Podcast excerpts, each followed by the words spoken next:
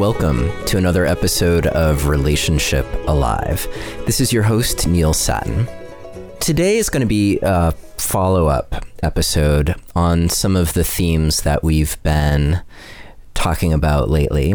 In particular, I want to go a little bit deeper around this question of how we overcome our judgments of others and deal with it when other people are judging us.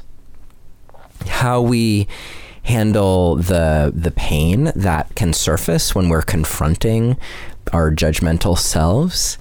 And also I want to talk a little bit about the process of grieving and share some of my own experience with you so you have a sense of what is normal, what to expect in a process like that. One of the things that's fueling today's episode is a question that I got. Actually, two questions that I got. Nope, take that back. Three questions that I've gotten from listeners over the past several weeks. And uh, this might be a good time to remind you that if you have a question, the best possible thing you could do is to not keep it to yourself. Instead, to record yourself asking the question and email that to me uh, at questions at relationshipalive.com. And then your question can be fuel for an episode just like this one. As a reminder, I have a free guide for you to help you with the particular aspects of communication that come up in relationship because there can be some challenging things to talk about, uh, particularly if you're trying to deal with being judgmental or being judged. And there are ways to do that more skillfully and there are ways to do that less skillfully. So I put together a guide of my top three relationship communication tips. And you can download it by visiting neilsattin.com slash relate or text the word relate to the number 33444 and follow the instructions. And my full on communication course, The Secrets of Relationship Communication, it's come out in beta a couple times. And um, I think we're getting ready to release a more finalized version of that. So if you're interested in the full course, definitely download the free guide and then stay tuned for when the full course becomes available. I've gotten some great feedback from the people in the beta group who have already gone through the course. As a reminder, uh, Relationship Alive is an offering for you. It's free so that you can hopefully have the best possible relationships. And if you're finding the show to be helpful, anything that you can contribute back to help support the show, I would be most grateful. And I'm serious when I say that every little bit counts. So to choose something that feels right for you, just visit neilsattin.com slash support, or you can text the word support to the number 33444 and follow the instructions. And this week, I would like to thank Michelle, Joseph, Ruthanna, Holly, Mara, Marie, Timothy, Karina, David, and Angie.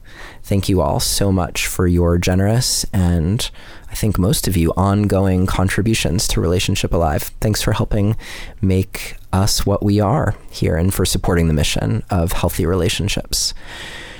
Also, if you're looking for a safe space to talk about relationship issues and hopefully with other people who are also listening to Relationship Alive, then come join the Relationship Alive community on Facebook.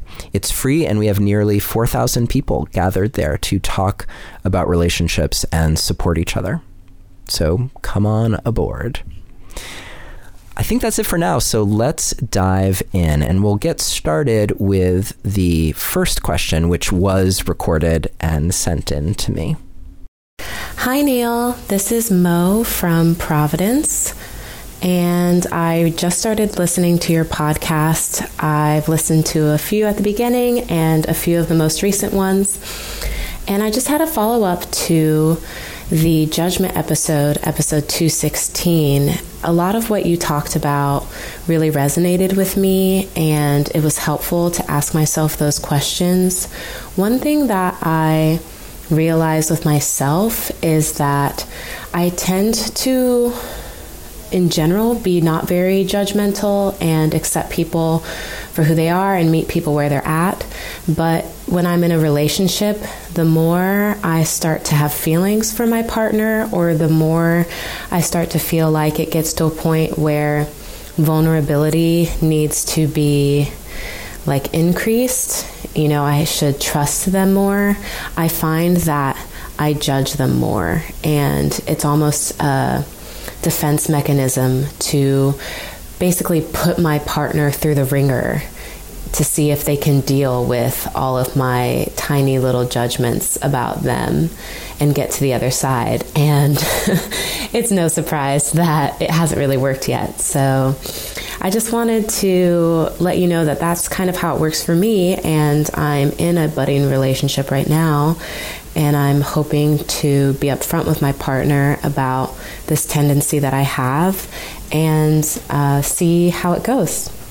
Thank you. First off, Mo, thank you so much for being willing to be courageous and vulnerable and to, to send that question in and to own your your pattern that you're seeing happening for you uh, in your relationships as you may have heard me mention in the, I'm not sure which episodes you've listened to, but being aware, owning your stuff, taking responsibility for yourself in relationship is such a key aspect of being able to make progress, to change. And so your willingness to see yourself clearly in this way is such an important factor in terms of changing it for the better. And it's helpful that you see the potential for it to be destructive in your relationships and um, and also um, to see that it's serving a purpose.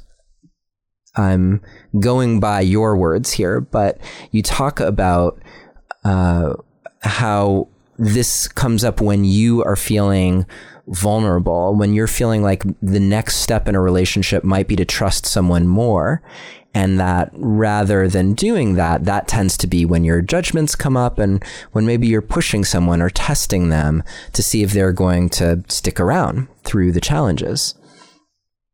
And generally, testing isn't the best way to discern whether or not someone is going to be there for you.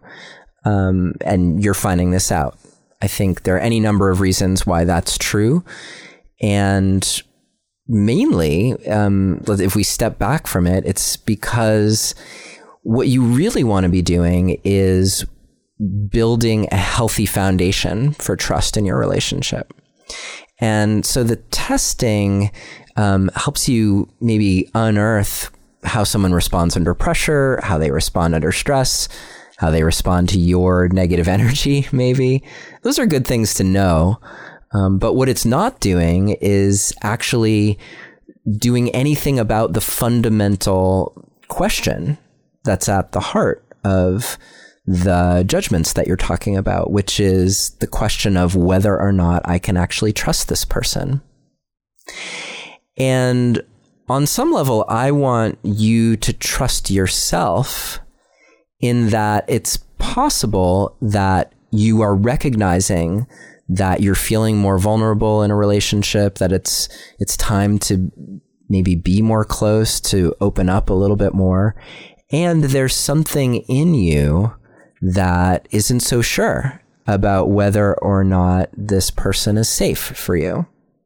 That's a really smart question to be asking. And in the judgment episode that you talked about, that's part of being discerning. The the part of really ascertaining whether the person that you're that you're paired up with is capable of showing up in ways that that are worthy of your trust or respect. Um, that's an important part of entering into a relationship with someone and deepening your relationship with them, because it doesn't take much at the beginning to follow that path of attraction and um, and maybe seduction and there's a there's enough going on when a relationship begins that we can kind of gloss over some of the details about whether or not someone is trustworthy. Um, and of course, they may be giving us signs in the beginning, um, but I'm not even sure that those signs are reliable because let's face it, when a relationship is starting, there's there there's a lot that's at play. Like it's not a very secure environment. So seeing how sh- how someone responds when things aren't entirely secure, maybe when you are dating a bunch of other people or trying to figure out if you're going to be exclusive with each other, if that's part of your plan.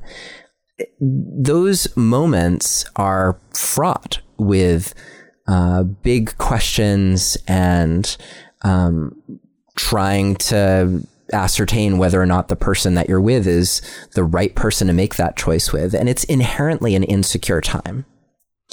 And we're not always at our best in insecure moments. If you find that the person you're with is doing a bang up job, then that is a good sign in and of itself. But when you're at this place where it's time to create more depth in your relationship, how do you feel that other person out for whether or not you're truly safe with them, truly safe being vulnerable. And as you've discovered, uh, being critical or judgmental and seeing how they respond isn't the best way. It's one way, not the best way. So, what do you do? First thing is for you to use some of those self reflective questions to see if you can figure out what fears you're trying to address with how you are interacting with your potential partner. Um, what is it that you're getting at? What are you testing them for? What do you want to see uh, what do you what are you trying to see if they're capable of showing up for in you? What are those particular fears? Are there ways that you have of feeling like maybe you're not good enough in relationship, or that you're not special enough, or um, that you're not important enough, or that you're not lovable enough, or that in the end someone's just going to leave you and you're going to be alone. Like there, I'm naming a bunch of these core negative beliefs that can really impact us in how we show up in relationship. And so it's helpful if you're able to figure out what am I, what question am I really trying to answer with this person? And sometimes that can involve confronting some deep inner pain that we have because on some level, those core negative beliefs that we hold, and most of us have at least a couple running around in there that we have to address at some point in our lives. It's just what happens by virtue of growing up in this world and those messages that we get at just the wrong time or just the right time um, that stick with us. Usually they happen when we're a lot younger. Um, not always, but usually and they stick with us and then can undermine our adult relationships. So there's nothing wrong with you for having a core negative belief like that. Um, it's a sign that you're normal. And then the question becomes what you're going to do about it. Now, expecting your partner to totally show up and make it all better is also a recipe for having problems in your relationship. For because at the end, making your partner responsible for your own well being, or at least 100% responsible for it, is a good way for them to feel like they have to take care of you. And there are times that you want to be taken care of by your partner for sure, and times that you want to show up and take care of them. But you don't want that to be the fundamental dynamic that emerges in your relationship, how they caretake for you. Uh, there's another word for that that's been the buzzword for, oh, I don't know, the past 30 or almost 40 years now, which is codependency. I have mixed feelings about codependency. We can talk about that maybe in another episode. But in the end, the goal for you is not to necessarily evoke caretaking as the as the fundamental value that defines your relationship.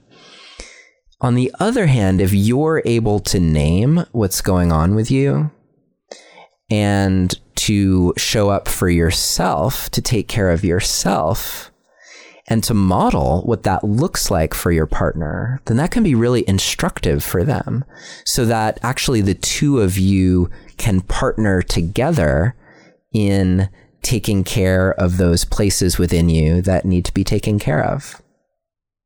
So there's work to be done on your own, and then there's work that can be done with your partner. So I'm going to come back to the partner piece. Let's talk for a minute about the on your own piece. And I had a question from another listener, which was um, based on how I was talking in the judgment episode about how at the core of our judgments, um, you know, we're trying to protect ourselves. We're we're armoring up against things that either are hurting us or that we're afraid will hurt us that that scratch at those core wounds. And once you figure that out, that can bring up a lot of pain that needs healing. So let's talk a little bit about that process. And uh, I didn't get the permission of that um, person who wrote in to use their name. So I'm not going to use their name. But um, that was essentially their question. What do you do when you're, if you're stuck in the pain part of the equation? At least that was what I understood from your question. I hope I got it right. If not, feel free to follow up. So let's say you've uncovered something like, like, uh, oh my goodness, at my core, I suspect that maybe I'm not important, that I'm not important enough for someone to make time for me, to make space for me, to prioritize me in their lives.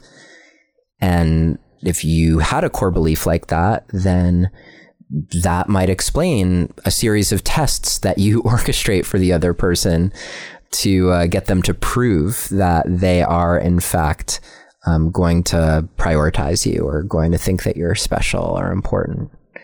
Um, or, you know, you might judge them. You might judge them to be someone who um, doesn't know how to to make you feel special or can't prioritize you or they're self-centered right? They're um, or what's the you know everyone likes to loosely label other people narcissistic these days right? And and i prefer being really careful about labels like that um, as you might expect from listening to the judgment episode which by the way i think well mo mentioned it. I think it was episode 215 so, uh, yeah, what you want to do in this case is um, see if you can get related to the place in your life where that kind of belief might have emerged.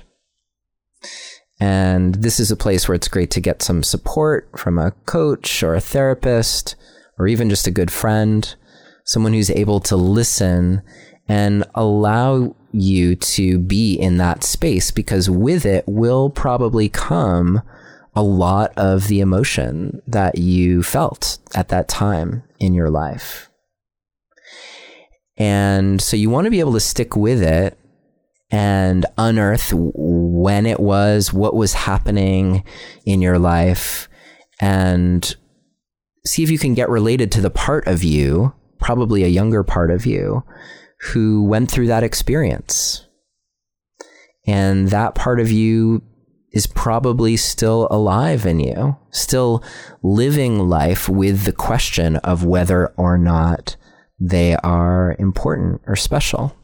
Just as this one example, or any number of core negative beliefs that we might be holding or fears that we might be afraid are going to be realized, or ways that we've been hurt in the past that we don't want to be hurt again in the present or in the future. So, can you see that part of you? Can you identify what they look like, how old they are? What's the scene that they're stuck in? And can you show up in that scene and talk to that part of you. Explain to that part of you what's going on. See if you can help them make sense of what's going on in their world. Maybe they had a parent who was a little preoccupied and so not able to show up for them the way that a child ideally would have a parent show up, which is like with full love and open arms and always attentive. But, you know, our parents fail us. And, you know, I look at being a parent now, now that I am one. And um, sadly, I fail my children too. It just happens. And uh, so it's not to put blame on your parents or your caregivers, um, but mainly to get clear on what was going on at that time to give you that experience of feeling like you, in this case, weren't special or weren't important. And so I recommend bringing the adult you right into that scene, imagining yourself scooping up the younger version of you, holding that version of you in, in your arms and whispering into their ear what they need to hear most in that moment, which is probably some version of, Hey, I've got you. The way that you're feeling right now makes total sense. And I'm, I'm gonna, I'm gonna help get you out of this mess. And the beauty is that our subconscious mind doesn't recognize time at least not in the same way that our conscious mind does. And so you can, in your imagination, bring that part of you right into your present. You can get them acquainted with the fact that you're actually an older person with a lot going well in your life. And you can kind of bring them up to speed on, on what life is like for you here and now. And you can also show them how you're going to help them stay safe so that they are not um, subject to the kind of treatment that would lead them to feel like they're not special or important again. And in fact, you might even show them all the ways that they are special or that they are important, that you are there for you, for yourself. As weird as this all can sound, it is surprisingly effective. It's what a lot of the work that we've talked about here on the show is based on the inner bonding work, uh, the conscious uncoupling work, the internal family systems work. It all comes down to how we show up for ourselves in a moment like this. And it takes some skill and practice to do that, for to not necessarily feel funny and and for you to really feel the impact of what it's like to show up for you in a moment like that. So that's one part of showing up for the for the pain that gets unearthed and uh, helping make helping yourself make sense of it, and then helping you also arrive at the truth, which is usually when you really look at all the evidence in your life that those core woundings, those core negative beliefs aren't actually true. That you are special, you are unique, you are important, you're not alone. Right? Because even if there were, for some reason, no one else around, you would still have you. And if you can show up for yourself, then you can feel a little less alone even if you are feeling lonely. Those are also, I mean, just bringing that up, and this kind of might veer into what we're going to talk about in a moment, which is grief. But I personally also like to call upon um, spirit, the divine. Um, it's part of who I am, and I don't know what your personal beliefs are around that. But those are great moments to um, see yourself the way God might see you and to hold yourself in that light with that care and love and cherishing. It's a powerful experience.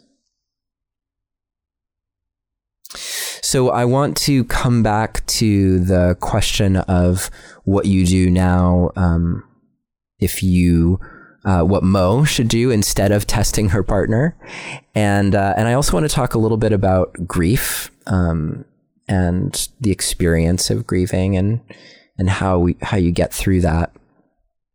But before we do, I just want to take a moment to talk about this week's sponsor because they are also an important part of keeping relationship alive going and they have a special deal for you. Now, if you've been listening to the show for any length of time or if you've spent any time around me, you might know that it's important to me that I don't smell bad. In fact, I like to smell good, but without overpowering other people with fragrance and without subjecting myself to harsh chemicals. And that's where today's sponsor, Native Deodorant, comes in. With fewer ingredients that are easy to pronounce and found in nature, and with deodorant that is completely free of aluminum and other harsh chemicals. They offer free returns and exchanges in the US, so there is no risk to try. And native deodorant comes in a wide variety of subtle, enticing scents for men and women, along with an unscented variety and baking soda free varieties if you have sensitivities.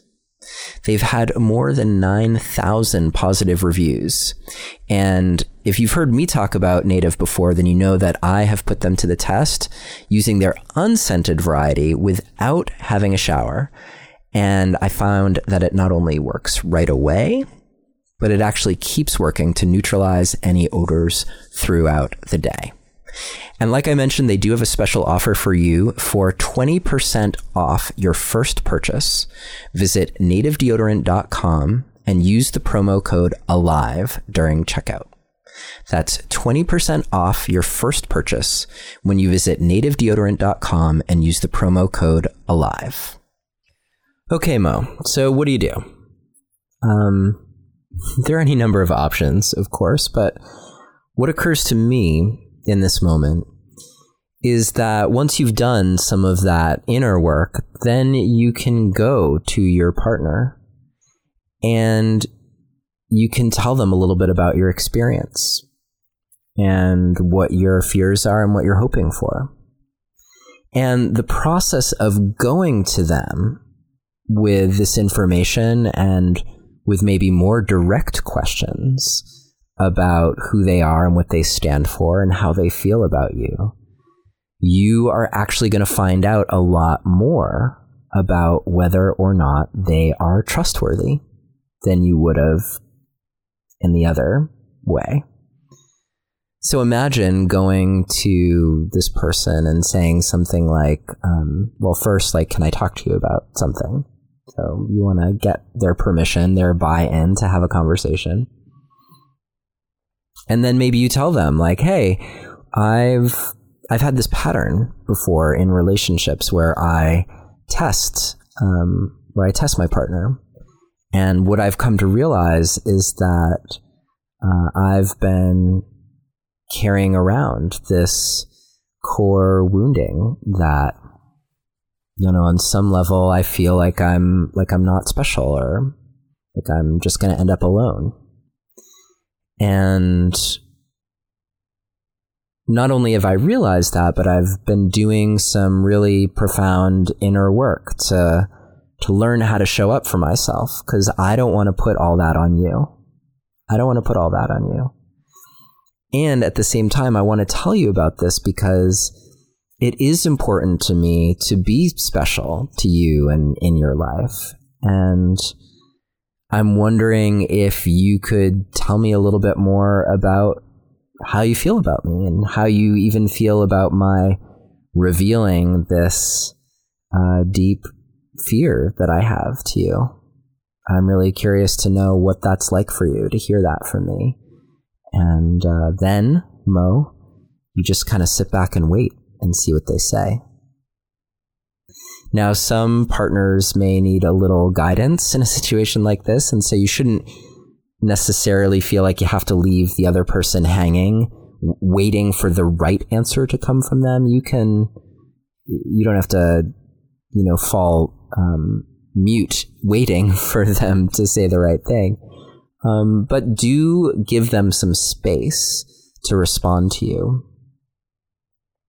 Because that space is what allows the other person to come forward and meet you. And that can be another challenge in a relationship where if you don't create space for the other person to meet you, then you never get to see whether they're truly capable of it or not, whether they want to or not. They might be capable, they might just not want to. And you want to learn that. I think that's important information. That's part of the recipe for determining whether or not someone is trustworthy is seeing how they show up in a moment like this.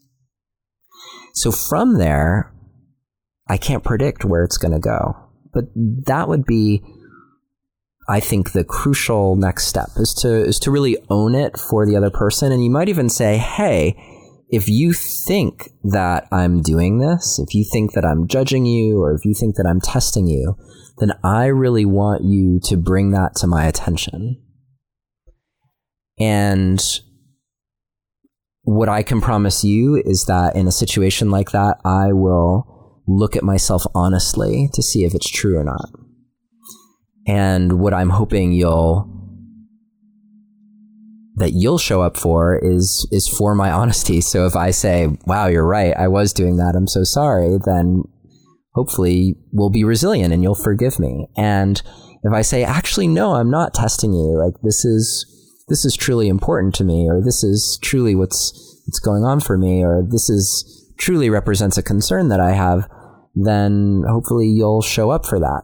And, um, because you don't want to be held hostage by the revelation that on occasion you might be testing someone or judging them instead of um, just being vulnerable. It's okay to hang out in that middle zone where you're sussing someone out.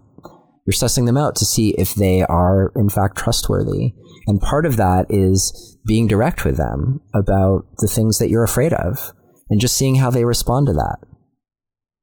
You know, I, I'm noticing that, you know, my last partner, um, they left me for someone else. They cheated on me, and I'm. Uh, it makes me really nervous about being in relationship. You can say that and then see what they say, see how they respond. And then you get to determine whether or not it strikes you as being sincere and true and honest, or if there's something else there that needs to be addressed. Okay. So that's judgment and uh, there's always more to talk to you about uh, to talk about about this stuff but hopefully those things are helpful for you. And now i want to put a footnote on this to talk a little bit about grief.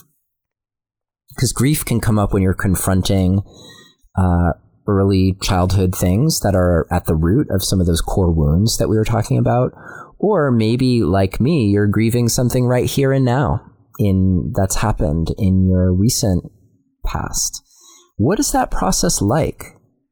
Um, I talked a little bit in uh, two episodes ago about how to heal from a breakup. And so I went into detail about how you create space for yourself and things you can and can't do and um, and how it's really different for everyone. But when it comes right down to it, it's probably unavoidable that you will experience some pretty raw emotion because when we break up with someone or when we're going through a, a grieving process, like at the heart of that is loss. And at the heart of loss and the pain that loss creates are those core fears around maybe abandonment or um, being alone, or it's it's a it's a similar cast of characters that can come up actually and that leave us feeling really exposed and vulnerable. And it can be scary, it can be really scary. I can't remember if I mentioned this already on the show, but just to give you an example, when uh, when Chloe and I unmarried each other, which was the the ritual that we created um, to divorce each other. After we did that, um, I more or less collapsed. And I had about a full week where I could barely eat. It was hard to get out of bed. Um, I cried a lot. And I, I was fortunate in that I had the space to do that. Um, I have my kids half time, and it happened to be at the beginning of a week that I didn't have them. So I had a lot of space ahead of me to um, to dive into that dark well. And I also trusted that on the other side of that darkness there was going to be light. For me, I've been through the grieving process before, um, both when my first marriage ended, which was really challenging, and also when other relationships uh, have ended. I mean, I've always been really passionately invested in the relationships that I've been in, even the ones that have been really problematic and challenging. And so I, I know that I've come through grief before and been okay. I had that as a foundation. And if you don't have that as a foundation, then maybe um, just hearing me say it will help you trust that on the other side of it, you'll be okay. Because the grieving process is, is a way of purging. Um, it's a way of purging challenging, scary, sad, fearful feelings that are, um, or angry feelings, or any number of feelings that are a part of it, but they all are there inside of us and they want to be released. They want to bubble up to the surface. So allowing that to happen is one of the best things that you can do if you're worried that you are not safe doing it, then it's helpful to take a moment at least and consider your support structures. You know, do you have a therapist who is there for you? Do you do you have a hotline number you can call if things feel really dire and scary? Um, do you have friends who are willing to let you just like be there and cry on their couch, or who will at least take your call no matter what time of day or night it is, um, if they know that you are in need. So consider what support structures you need in order for you to feel safe diving into your grief. For me, I needed to know that there were friends I could call. Um, I needed to know that I had at least enough food in the fridge so that when I was hungry, there was something there for me to eat. And I needed some space and some darkness and to give myself permission to not do much of anything else for that period of time. That was how I preferred to do it. Um, for you, it might be different. You might not want to take a whole week to grieve. And just to be clear, it's not like that week is the only grieving that I've done. Um, I will say that after that full week, I felt fairly empty of my terror, my fear, my sadness. And on the other side of that, there was a lot of opening and opportunity to see what life might look like without being in the situation that I was in with the loss, really having confronted the loss and all that it meant.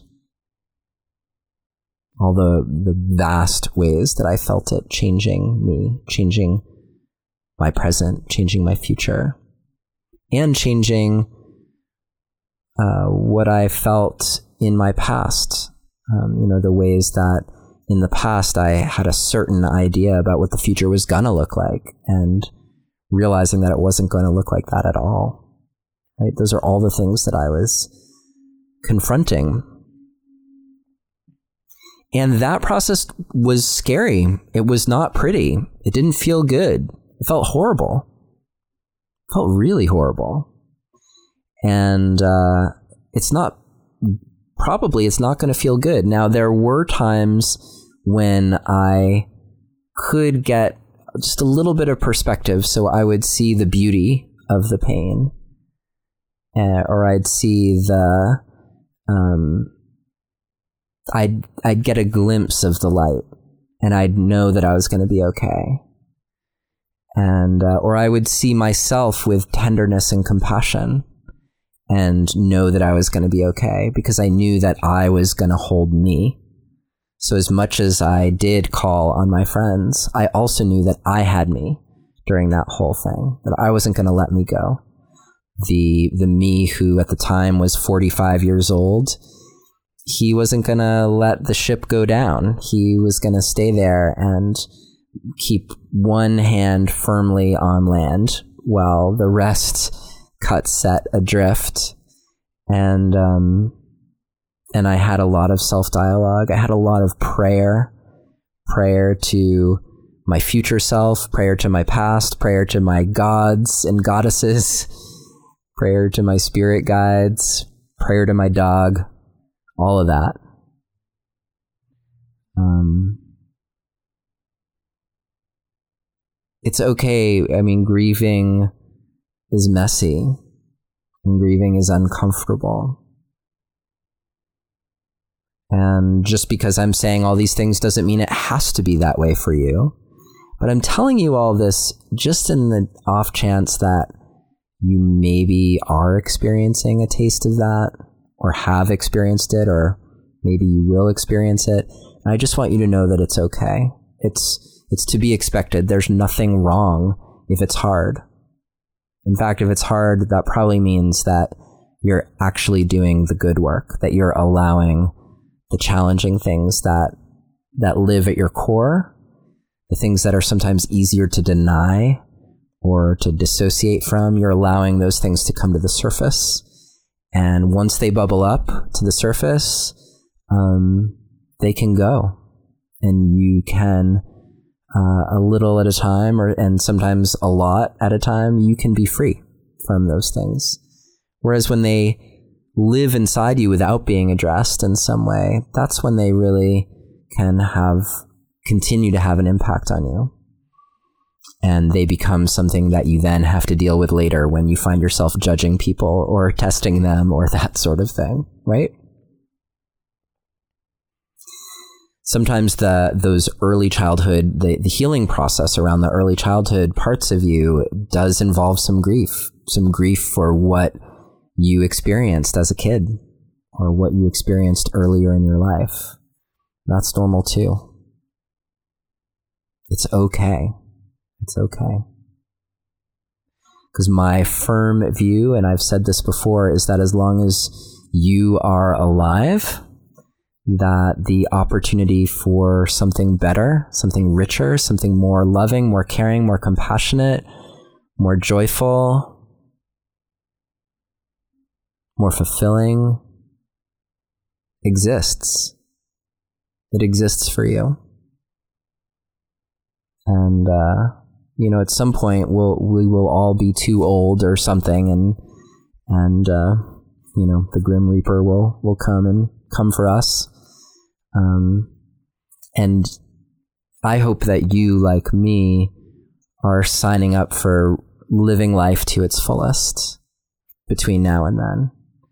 And for me, that really means taking advantage of every moment that I'm given not taking it for granted, and not being afraid of the pain so that I can clear space for better times, better times now and better times ahead. And I try to remind myself of that when another something challenging happens or another round of grief bubbles up for me. Um, in fact, you know, just this past week, I've really felt the need to carve out some space for myself and have a lot of alone time. And um, I'm trusting it. I'm trusting it. Because I also have seen what happens on the other side of that. I hope this has been helpful for you. For you judgers out there, for you um, when you're in pain, um, for you people testing others, and if you are grieving, for for all of you, I hope that these words today have been helpful uh, either in this moment or that they will be helpful for you or someone you care about in the future. So, wow, I thought this was going to be a quick episode. Hasn't exactly been quick, but it has been really good to be here with you today. Just a reminder that we do take the last week of the month off, so I will not be with you next week. You can use that opportunity to catch up on an older episode that you haven't heard yet. And I will be back at the beginning of March, and we are going to be joined by Alexandra Solomon talking about her new book, Taking Sexy Back, which is all about uncovering our own healthy sexuality, what turns us on, what turns us off, and um, living into what turns us on in a glorious way. So it's a fun conversation with Alexandra Solomon. She's been on the show before. I love talking to her. I think you will enjoy it as well. We actually we also dip into some interesting topics like for instance toxic monogamy. Yeah, stay tuned for the first week in March. And until then, just a reminder if you have any questions, record yourself asking them and email them to me questions at relationshipalive.com. And uh, maybe I'll see you in the Facebook group, and I will definitely see you in a week or two. All right, take care.